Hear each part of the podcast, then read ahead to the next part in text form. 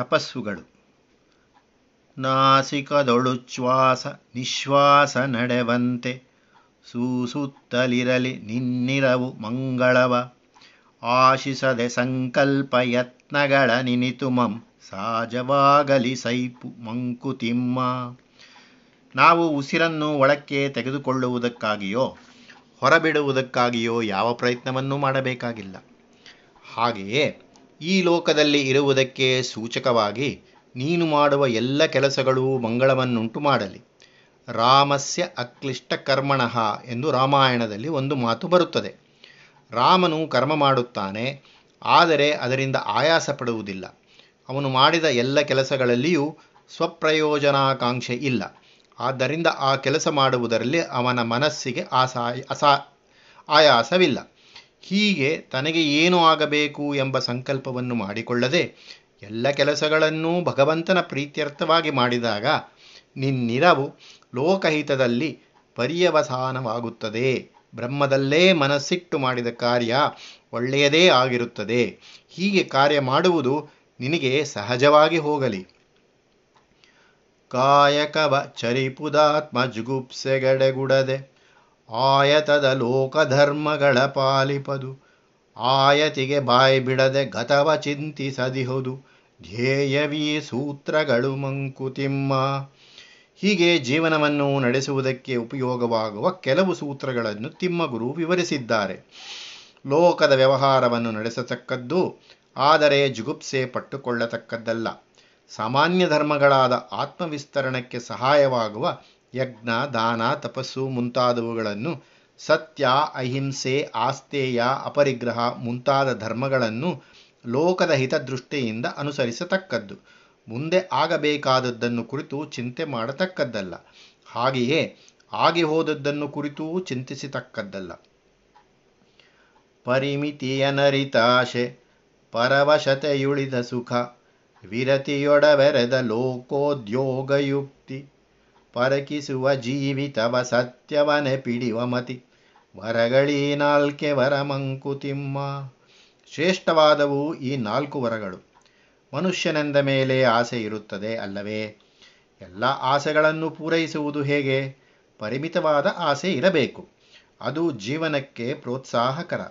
ಅದರಿಂದ ನಿರಾಸೆಯಿಂದಾಗುವ ದುಃಖವೂ ಇಲ್ಲ. ಎರಡನೆಯದು, ನಮ್ಮ ಬಾಳಿನ ಒಂದು ಅಂಶವೇ ಸುಖ. ಅದು ಜೀವನಕ್ಕೆ ಪ್ರೋತ್ಸಾಹಕರವೇ. ಆದರೆ ಸುಖ ನಮ್ಮ ಮೈಮರೆಸಿ, ನಮ್ಮ ಬುದ್ಧಿಗೆ ಮೋಹವನ್ನು ಕವಿಸಿ, ಜೀವೋನ್ನತಿಯ ಧ್ಯೇಯವನ್ನು ಮರೆಯಿಸಬಾರದು. ಮೂರನೆಯದಾಗಿ, ಲೋಕದ ವ್ಯವಹಾರದಲ್ಲಿ ನಾವು ಸಮರ್ಥವಾಗಿ ಕೆಲಸ ಮಾಡಬೇಕು. ಆದರೆ ಅದರೊಡನೆ ವಿರಕ್ತಿಯೂ ಬೆರೆತಿರಬೇಕು. ಅತೀವವಾದ ಆಸಕ್ತಿಯೇ ರಾಗ.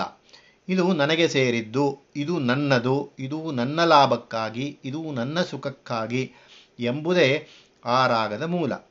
ಇದು ಭಗವಂತನಿಗೆ ಸೇರಿದ್ದು, ಇಲ್ಲಿ ಅವನನ್ನು ಮರೆತು ಸುಖವಿಲ್ಲ ಎಂದುಕೊಂಡರೆ ಅದು ವಿರಕ್ತಿ.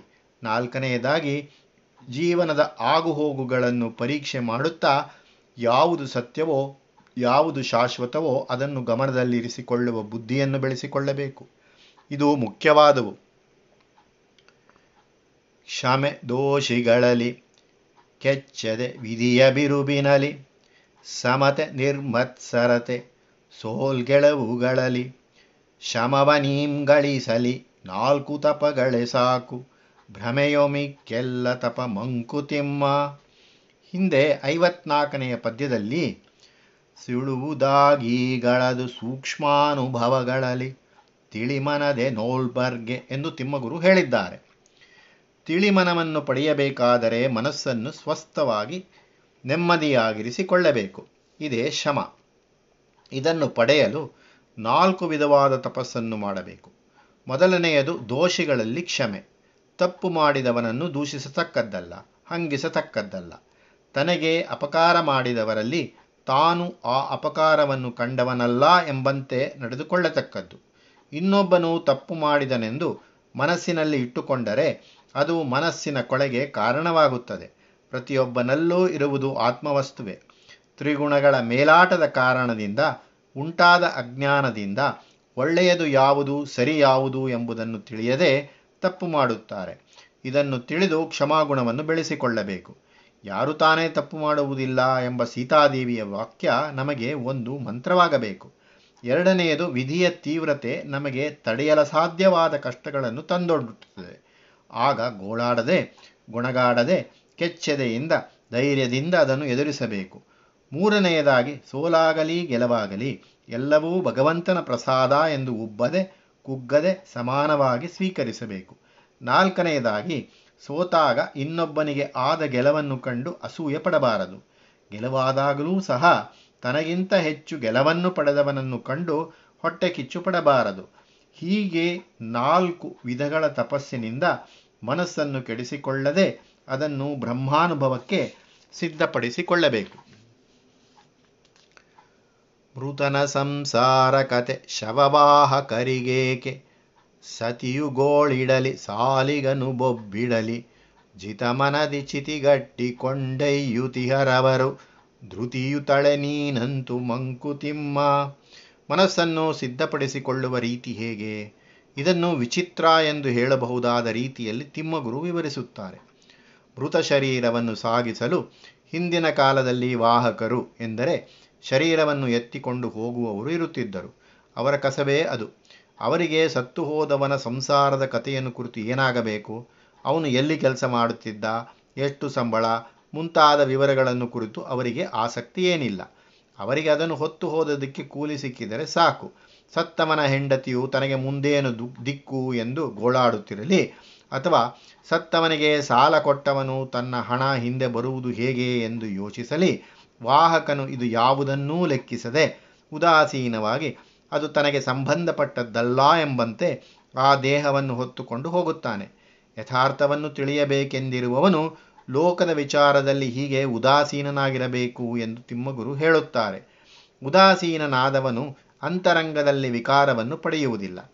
ಅವನ ಮನಸ್ಸು ತ್ರಿಗುಣಗಳ ಚೇಷ್ಟೆಗಳಿಂದ ವಿಚಲಿಸುವುದಿಲ್ಲ. ಲೋಕದಲ್ಲಿ ಆಗುವ ಉದ್ರೇಕ, ದುಃಖ, ಸುಖ ಅವುಗಳನ್ನು ಕುರಿತು ವಾಹಕನು ಸತ್ತವನ ಸಂಸಾರದ ಸುಖ ದುಃಖಗಳ ವಿಚಾರದಲ್ಲಿ ಆಸಕ್ತಿ ಹೊಂದದವನ ಹಾಗೆ ಮನಸ್ಸನ್ನು ದೃಢಪಡಿಸಿಕೊಂಡು ತನ್ನ ಕರ್ತವ್ಯವನ್ನು ನಿರ್ವಹಿಸುತ್ತಾನೆ. ಲೋಕದ ಗತಿಯನ್ನು ತನಗೆ ಸಂಬಂಧಪಟ್ಟದ್ದು ಎಂದು ಅವನು ತಿಳಿದುಕೊಳ್ಳದೆ ಇರುವುದರಿಂದ ಅವನಿಗೆ ಲೋಕದ ಅಂಟು ಇರುವುದಿಲ್ಲ. ನಿನ್ನ ಹೆಣವನು ನೀನೆ ಹೊತ್ತು ಸಾಗಿಸಬೇಕೋ? ಅಣ್ಣ ಬಾ, ತಮ್ಮ ಬಾ ಎಂದಳುವುದೇಕೋ ನಿನ್ನೊಡಲೆ ಚಿತೆ. ಜಗದ ದಂಟೆಗಳೆಸವುದೇಯುರಿ ಮಣ್ಣೆ ತರ್ಪಣ ನಿನಗೆ ಮಂಕುತಿಮ್ಮ. ಮಾಡಿದ್ದುಣ್ಣೋ ಮಹಾರಾಯ ಎಂದು ಹೇಳುವಂತೆ ತನಗೆ ಬಂದ ಕಷ್ಟವನ್ನು ತಾನೇ ಅನುಭವಿಸಬೇಕು. ಅದನ್ನು ಅನುಭವಿಸುವುದು ನಿನ್ನ ದೇಹವೇ, ಅದೇ ನಿನ್ನ ಹೆಣ. ಕಷ್ಟಗಳನ್ನು ಪಡುವಾಗ, ಅಣ್ಣ ಬಾ, ತಮ್ಮ ಬಾ ಎಂದು ಎಷ್ಟು ಕರೆದರೂ, ಒಂದು ಸಮಯ ಅವರು ಬಂದರೂ ಅನುಭವಿಸಬೇಕಾದವನು ನೀನು ತಾನೇ. ನಿನ್ನ ದೇಹವೇ ಚಿತೆ. ಜಗತ್ತು ನಿನಗೆ ಎದುರಾಗಿ ನಿಲ್ಲಿಸುವ ತಂಟೆಗಳೇ ಸೌದೆಯುರಿ. ಹೀಗೆ ನಿನ್ನ ಜೀವ ಪಾಕಗೊಳ್ಳಬೇಕು. ದೇಹ ಸುಟ್ಟು ಮಣ್ಣಿನೊಳಗೆ ಸೇರಿ ಹೋಗುವಂತೆ ಮಣ್ಣೇ ನಿನಗೆ ತರ್ಪಣ. ತನ್ನ ಶಿಲುಬೆಯ ತಾನೆ ಹೊತ್ತನಲ ಗುರುಯೇಸು ನಿನ್ನ ಕರ್ಮದ ಹೊರೆಯ ಬಿಡದೆ ನೀನೇ ಹೊರು. ಖಿನ್ನನಾಗದೆ ತುಟಿಯ ಬಿಗಿದು ಶವಭಾರವನು. ಬೆನ್ನಿನಲಿ ಹೊತ್ತು ನಡೆ ಮಂಕುತಿಮ್ಮ ತನಗೆ ಬಂದ ಕಷ್ಟವನ್ನು ಎಲ್ಲರಲ್ಲೂ ಹೇಳಿಕೊಂಡಿದ್ದರಿಂದ ಫಲವೇನು? ನಿನ್ನ ಕರ್ಮಫಲವನ್ನು ನೀನೇ ಪಟ್ಟು ತೀರಬೇಕು. ಆದದ್ದರಿಂದ ಅದನ್ನು ಗೋಳಾಡದೆ ಅನುಭವಿಸು. ಖಿನ್ನನಾಗದೆ, ನೊಂದುಕೊಳ್ಳದೆ, ಬಾಯಿ ಬಿಟ್ಟು ಗೋಳಿಡದೆ, ತುಟಿಯನ್ನು ಬಿಗಿದು ಎಷ್ಟೇ ದೊಡ್ಡ ಕಷ್ಟವಾದರೂ ಅದನ್ನು ಅನುಭವಿಸು. ಹಿಂದೆ ಯಹೂದ್ಯರಲ್ಲಿ ಹುಟ್ಟಿದ ಯೇಸುಕ್ರಿಸ್ತನು ಸತ್ಯಧರ್ಮವನ್ನು ಸಂಸ್ಥಾಪಿಸಲು ಹೊರಟಾಗ ಅವನ ಜನ ಅವನನ್ನು ಅರ್ಥ ಮಾಡಿಕೊಳ್ಳಲಾಗದೆ ಅವನನ್ನು ಶಿಲೆಬೆಗೆ ಹಾಕಿದರು. ಆ ಶಿಲುಬೆಯನ್ನು ಏನು ಏಸು ತಾನೆ ಮಧ್ಯಸ್ಥಾನಕ್ಕೆ ಹೊತ್ತುಕೊಂಡು ಹೋಗಬೇಕಾಯಿತು. ಯೇಸುವಿನ ಶಿಷ್ಯರು ಅದನ್ನು ತಾವು ಹೊತ್ತು ತರವೆನೆಂದು ಹೇಳಿದರು ಯೇಸು ತನ್ನ ಶಿಲುಬೆಯನ್ನು ತಾನೇ ಹೊತ್ತುಕೊಂಡು ಹೋದನು. ಇದು ನಮಗೆ ಆದರ್ಶ.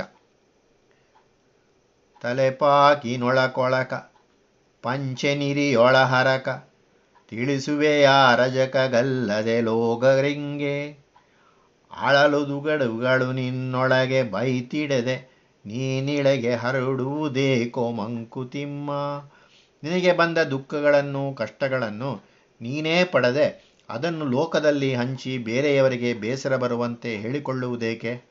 ತಲೆಯ ಮೇಲೆ ಇಟ್ಟುಕೊಳ್ಳುವ ಪೇಟದ ಒಳಮೈಯಲ್ಲಿ ಬೆವರು ಮುಂತಾದ ಕಾರಣದಿಂದ ಕೊಳಕಾಗಿರುತ್ತದೆ. ಅದನ್ನು ನೀನು ಎಲ್ಲರಿಗೂ ತೋರಿಸುತ್ತೀಯೇನು?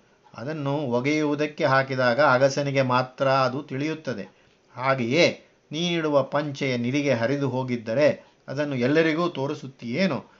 ಅದು ಅಗಸನಿಗೆ ಮಾತ್ರ ಕಂಡುಬರುತ್ತದೆ. ದುಃಖವನ್ನು ಸಹಿಸಿಕೊಳ್ಳಬೇಕೇ ಹೊರತು ಅದನ್ನು ಹರಡಬಾರದು.